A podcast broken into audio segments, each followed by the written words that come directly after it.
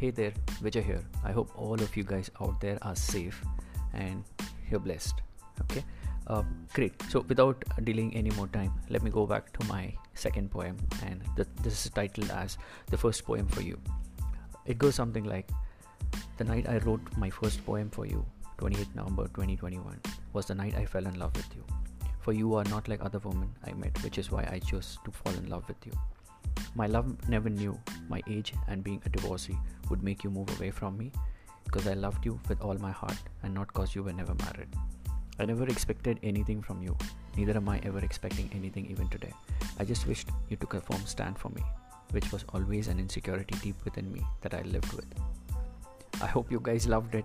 So keep listening, keep promoting, and keep sharing ahead. Thank you. Thank you. Take care. Bye.